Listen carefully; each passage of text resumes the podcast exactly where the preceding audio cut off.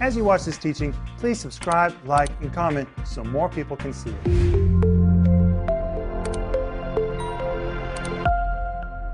Welcome to Home Group. This is Wednesday night, and we're so glad to be with you tonight. It's me and Denise, Paul, and Joel. Oh, Hi, we're so glad to be here.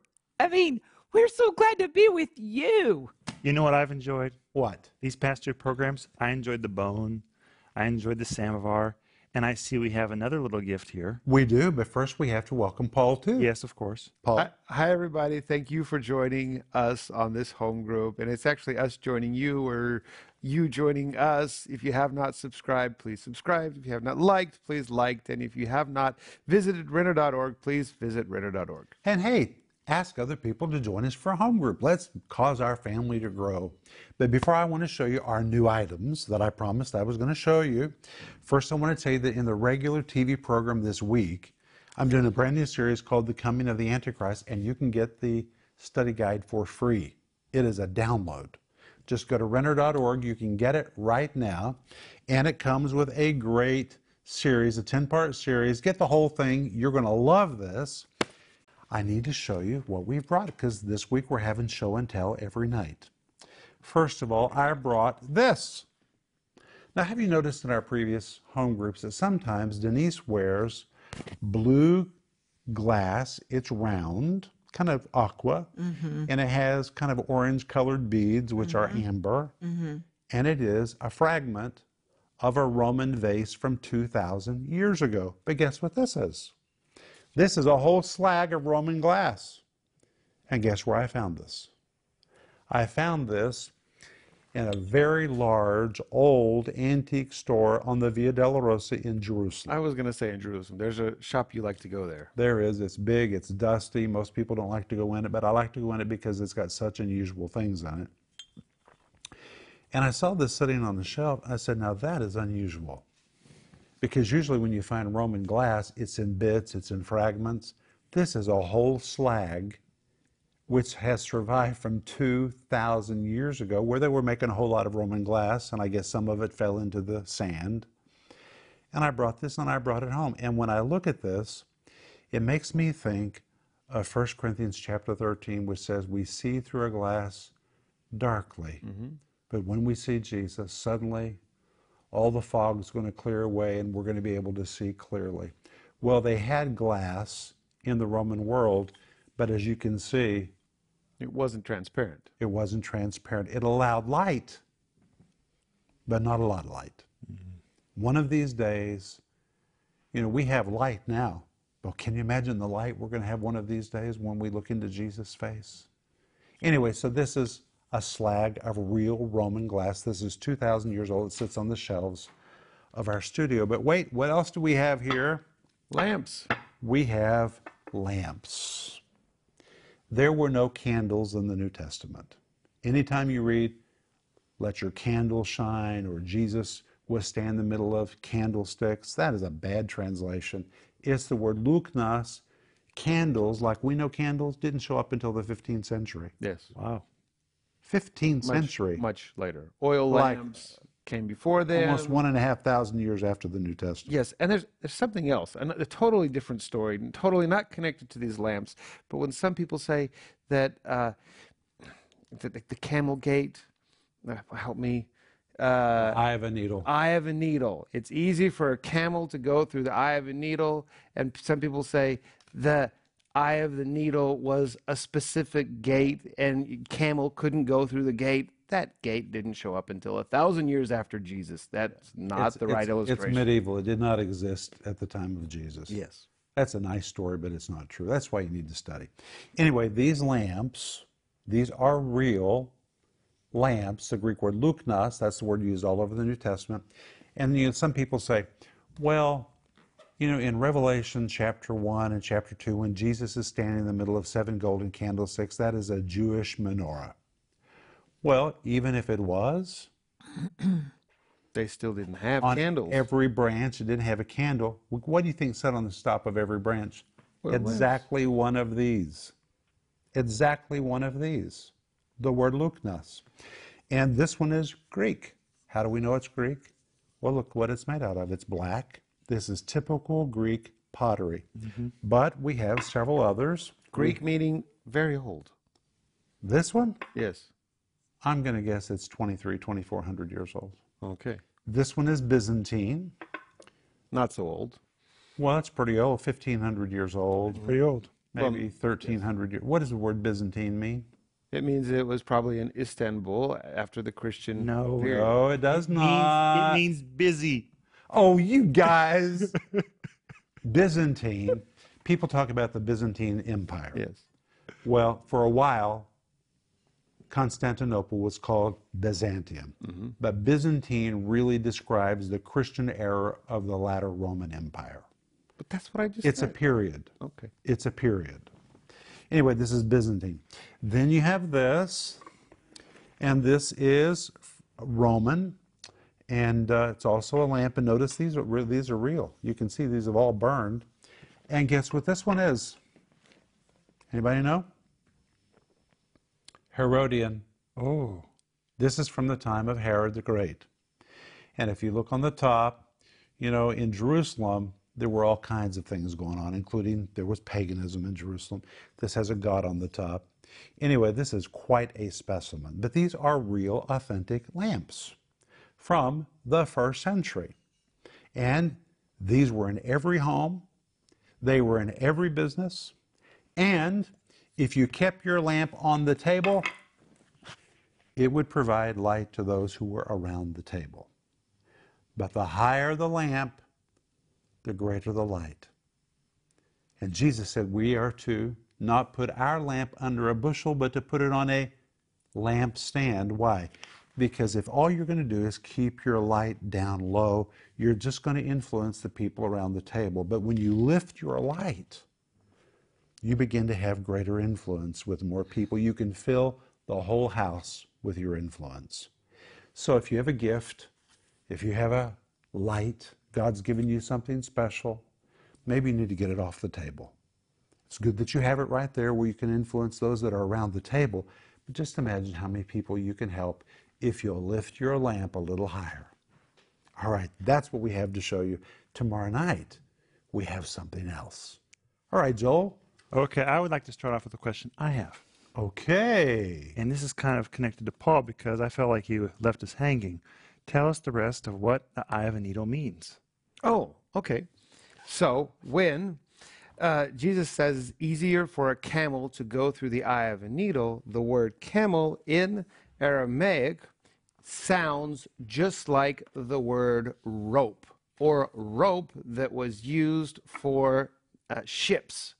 So when he was saying it's easier to put a camel, easier for a camel to go through the eye of a needle, he was actually saying it's easier to put a big, huge rope through the eye of a needle than it is for a rich man to enter the kingdom of God. So what we have here is a misunderstanding because the word rope sounds just like the word camel because the ropes were made from camel's hair. There you go.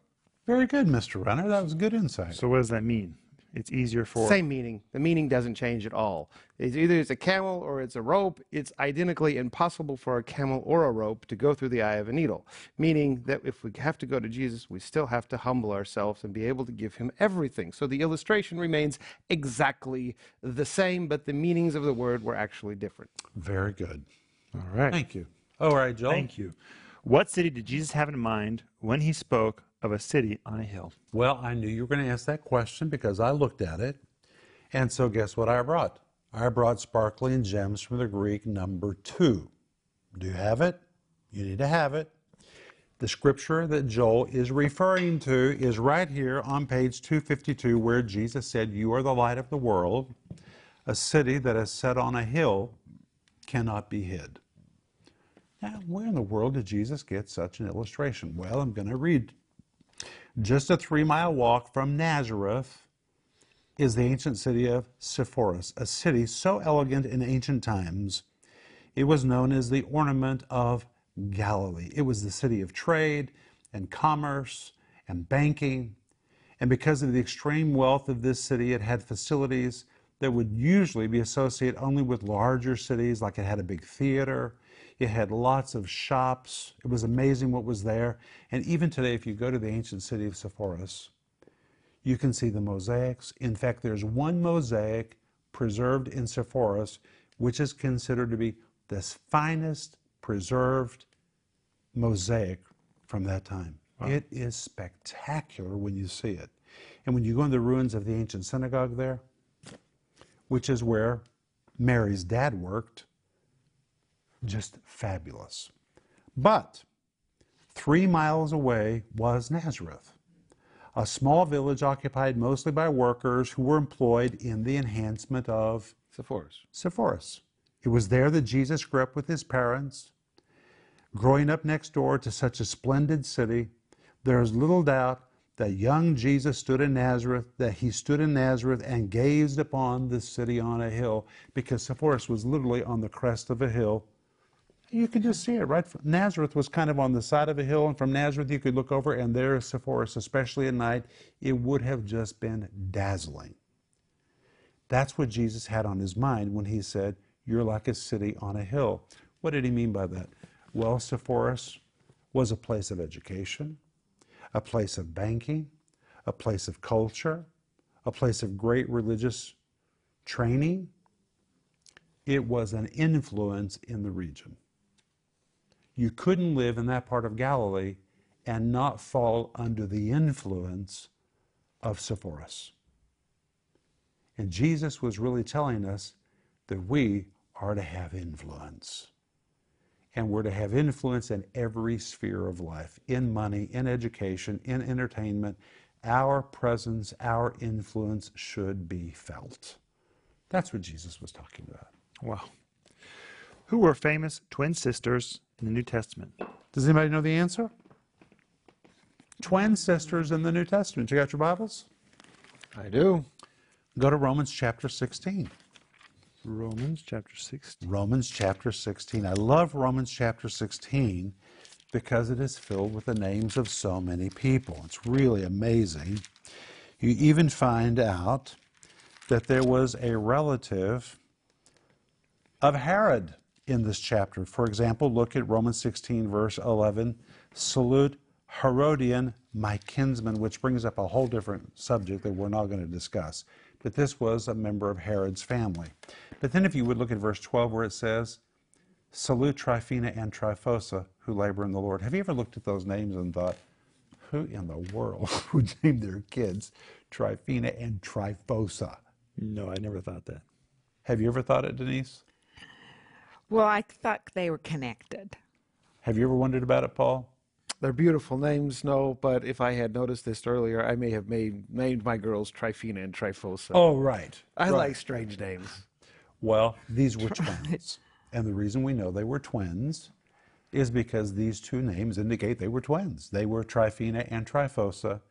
And the way that the names are concocted, it would have meant they were twin sisters. Hmm. And here we have another example about how God calls families.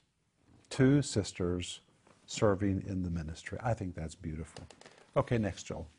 I just want to say I'm very glad Paul did not name his daughters. Oh, Tryphena and Tryphosa. I know. I was hey, thinking about- Tryphena. Hey, Tryphosa. I was thinking about Paulina, and I was thinking about Anya would not be like. Hey, I wanted oh, to make I wanted to name my son Pharaoh too. Okay, let's, said that was a bad idea. Oh, I'm so glad you didn't get that one. I'm glad you have people who speak oh. sound soundness into your life. Oh. Why did Jesus' feet appear bronze as bronze in the book of Revelation?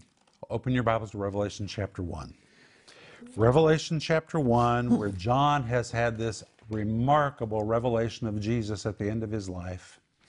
And when he sees Jesus, he tells us in Revelation 1, verse 15, and his feet like unto fine brass, as if they burned in a furnace. He didn't say his feet were brass.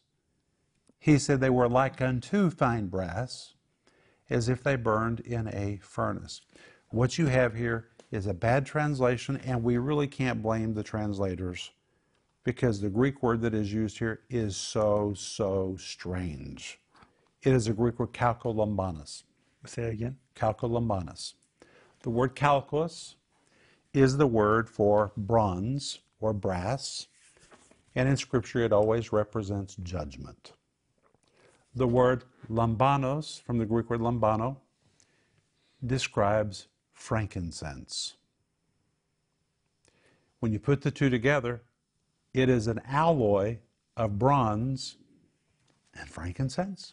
That's impossible. That's impossible, and that's why nobody knows how to translate this. Furthermore, whatever it is, it says as if they burned in a furnace, which means it's not set yet. It's there's something still being decided. Hmm. Why did Jesus' feet look like this combination of bronze and frankincense? Well, frankincense is for priestly ministry, it represents prayer. Bronze represents judgment. And here's what you find Jesus was bringing a pretty serious message to five of these seven churches. To five of these churches, he told them they needed to repent or else. Jesus was headed in their direction. If they didn't repent, Ephesus was going to lose its candlestick, was going to lose its place. If Pergamum did not repent, oh my goodness, Jesus told him he was going to deal with them severely. If Thyatira did not repent, Jesus was going to deal with them severely. Sardis, if it did not repent, it was going to lose its reputation entirely. Laodicea was in serious trouble. But because Jesus' feet were like bronze, and bronze is very Heavy. heavy, it tells us Jesus was not moving swiftly to judge anybody. He was moving in the direction with judgment, but he was taking one step at a time, slowly moving in their direction, giving them time to self correct. And his feet were doused in frankincense, which tells us he was praying that they would repent before he got there. That's why they were bronze. They were heavy. Can you imagine if your feet were like bronze? You could barely lift them. You wouldn't run anywhere. Jesus was not in a rush to judge. He told them that he was coming. He told them that he was going to deal with them if they did not repent, that he was giving them time to respond. And Libanos, the word frankincense, tells us this was judgment doused in prayer. He was praying that they would self correct before he got there. That's why he sent them letters. Well, also, most metal work, when you begin to melt metal, it, it doesn't usually smell good at all.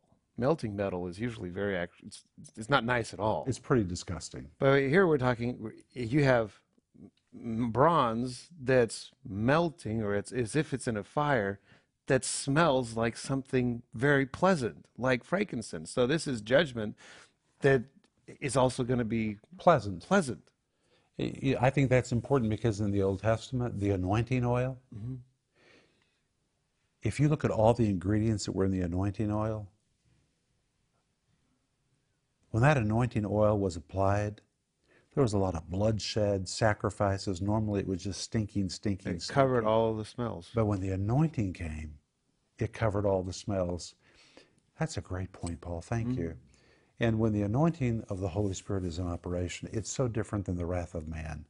Because the wrath of man hurts, it kills, it stinks. It's not the same.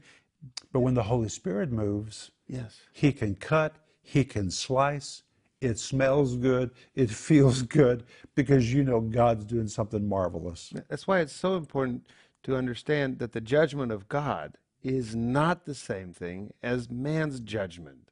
It's a totally different type of uh, judgment. And so when we think of God being the great judge or ju- having consequences sometimes for the things that we do, it's not the, quite the same type of of judging that we see here on earth. It's it's a whole different character. Okay, next question. Who is the wickedest church member named in the New Testament? I know the answer to this question. Okay, you all know the answer because you've heard me tell the story. Yes, and I especially like where you get the story from. All right, when Denise and I got married, we were on the staff of a big Baptist church in Arkansas who had a very dramatic pastor in its past whose name was J. Harold Smith. And J. Harold Smith knew how to stir the waters and create a controversy and pack every seat in the church. And so one day he came to the pulpit of First Baptist Church in Fort Smith and he said, on such and such date, I'm going to publicly name the meanest, most vile, wicked member of this congregation. Well, everybody kind of knew he would do that. Name the date that he was going to do it. The whole church began wagging their tongues. Who's it going to be? Who's it going to be? Is it me? Is it you? Who do you think it is? He's going to publicly name the most wicked member of the church. He built it and built it over the weeks. And on the day that he decided he would announce it, they came to church. Church members were sitting in their pews with lawyers at their side. People had just been whacking their tongues for weeks about who is it going to be. He said, Open your Bibles to James chapter 3. And the church opened their Bibles to James chapter 3. I'm telling you, this guy was amazing. And he read this verse. Are you ready? Verse 5. Verse 5. Even so, the tongue is a little member and boasteth great things. Behold, how great a matter a little fire kindleth, and the tongue is a fire, a world of iniquity. So is the tongue among our members, that it defiles the whole body and sits on fire the course of nature, and it is set on fire of hell. Ladies and gentlemen, the most vile, wicked member of our church is the tongue. But because of what happened, the sermon was just illustrated in front of the whole city. So, who is the most wicked member of every church? The tongue. The tongue. Next question. What about the book of Enoch? Oh, good question. The book of Enoch, you know, there's a lot of talk these days about the book of Enoch. And you know, the book of Enoch was not found so long ago. It was referred to over and over. For example, Jesus quotes the book of Enoch. James. James quotes the book of Enoch. Jude quotes the book of Enoch. Mm-hmm. Hey, wait a minute. Aren't those three people all connected? Yes. James, Jude, Jesus, they're all from the same family, and they're all quoting the book of Enoch, which means the book of Enoch was considered serious in their household. Peter seems to make reference to the book of Enoch. Peter refers to the book of Enoch. Now, the book of Enoch is not considered to be scripture, but the book of Enoch has a lot of insights to events in the Old Testament. Mm-hmm. For example, the whole Genesis chapter 6 ordeal when the sons of God, the fallen angels, came in and had sex with women, they produced giants. The greatest commentary on that, Is in the book of Enoch. it's in the book of Enoch. Now, I don't know why, but a lot of people who get into the book of Enoch also get into a lot of weird stuff. They really do. The book of Enoch kind of like throws open the door to a lot of questions, and you have to be really careful about that because people like to follow rabbit trails that really doesn't do anything in their life. They think it's fascinating, it's interesting, and it almost becomes a distraction. And I've noticed that a lot of people who focus on the book of Enoch, it's just a distraction. Okay. I read the book of Enoch, and I think, Joel, you've read the book of Enoch. Uh, and the particular uh, book that I downloaded to read, the commentary to the book of Enoch was over 30 pages long. And then the book of Enoch itself. So before I even got to read the book of Enoch, I realized wait a minute, Enoch was pre Noah. Noah. And if everything was destroyed in the flood, including The book of Enoch, Enoch. and anything he could have written, it means that the book of Enoch is most likely something that was oral tradition handed down by Noah. So when you're reading the book of Enoch, you're actually getting as close as possible to oral tradition handed down, handed down by Noah. So Enoch is not even the author of the book of Enoch. But it was considered reliable by a lot of sources. Yes. And according to the book of Jude, Enoch was the first one to have a revelation about the coming of Jesus. Yes. Because he said, Behold, the Lord cometh with ten thousands and ten thousands of his saints, which means the end of the age was revealed at the very beginning of the age. God's always known the end from the very beginning. Isn't that amazing? Mm-hmm. Anyway, the book of Enoch. I think that it's fine to read the book of Enoch, but I would not say that it's scripture. It's not scripture. It's a great commentary on some events from the Old Testament. Yes, Joel. I think when you do read the book of Enoch, it does explain some things in the Old Testament, like what Paul is saying. Yeah, I think it's a very interesting read. Of course, many, many people in the Bible reference it. But don't get fixated on it. But I like the book of Enoch because Enoch was raptured. He was. He was the first person to be raptured. Genesis chapter 5, verse 24. And I really like that little story about Enoch that he had such a good relationship with God that God just took him. I think it's just precious. One person said that one day God said, Hey, Enoch, you're closer to my house than your house. Come on with me. And God took him. It's just beautiful. He pleased God. Mm-hmm. All right. Okay. Were there alien visitations in the Old Testament? Well, I have to be honest. I don't watch a lot of TV programs, but there is one program I like to watch because I get such a kick out of it, and it's about aliens. And they come up with the most amazing stories. But if they would just stick with the Bible, they would find out the answers to all their questions because it's all in Genesis chapter 6. Yes, there were alien visitations, but they were not aliens. They were angelic or They were- fallen angels. They were fallen angels. And that's where all Greek mythology came from. That's where almost all pagan religions came from. I was telling Joel on a program we just filmed the other day, you know, the Greek world, the Roman world, the Egyptian world, they were philosophers, they were scientists, they were mathematics, mathematicians. We can't even build the pyramids today. They were smart people. They were smart people, and they didn't base their religion on just overactive imaginations. Mm-hmm. There was really an event that took place. And that event was so dramatic, it affected the whole early world. And it's described in Genesis chapter 6 when the sons of God came down. And the Bible says it happened before and after the flood, which raises very interesting questions. But these criminal angels, that's what I would call them, had sex with women, and the women gave birth to monstrosities, which were called Nephilim. Sometimes they were called Rephaim, Anakim. They had different names in the Old Testament, but they were gargantuan beings.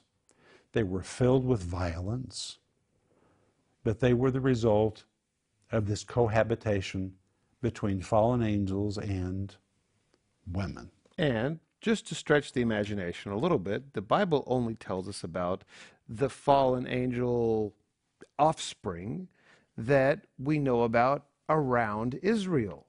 This could have been happening in other places besides Israel. Joel, I, I mean, Paul, I believe it happened all over the world. So, when we talk about these demigods that were showing up or that seem to have been showing Now, up, what's a demigod? demigod is half a god. It's a it's the result of a god having sex with a woman. This would be the, the Nephilim, the Rephaim, the Anakims, these half breeds. half breeds. It all makes sense if you just believe the Bible. So that's the answer. That's a good question. I like that question. It's for de- very deep thinkers. Yeah, especially today when people are talking a lot about UFOs and it really happened in Genesis chapter 6, but they were not UFOs. They were angels who invaded the world's atmosphere. And Peter calls them criminal angels. In fact, Peter says God put them in Tartarus. That is so connected to Greek mythology because Tartarus was the underground dungeon where the rebellious gods were put. Peter's connecting all this, saying, hey guys, all this Greek stuff, it began back then in Genesis chapter 16, s- chapter 6, when God Himself grabbed hold of those criminal angels and put them in chains of darkness. Ah, the word zophos, suffocating darkness. It would be the ultimate punishment for an angel that was created to live in God's glory. Now, locked in everlasting chains of darkness, everlasting means it was a non negotiable decision. God put them there, they are still there, and the Bible says they will eternally be kept there unto judgment. They'll never get out. We're out of time. But when we come back tomorrow night, we're going to show you something brand new. And we're going to go to our next questions. Are you guys enjoying this? Mm-hmm. Oh, yes, this is wonderful. And please tell us what is your favorite question so far? We would love to know. Dad reads all the comments, and I read many of them, and I think your answer would help us. Bye bye. Bye bye. If you enjoyed that teaching, please subscribe, like, and comment so more people can see it.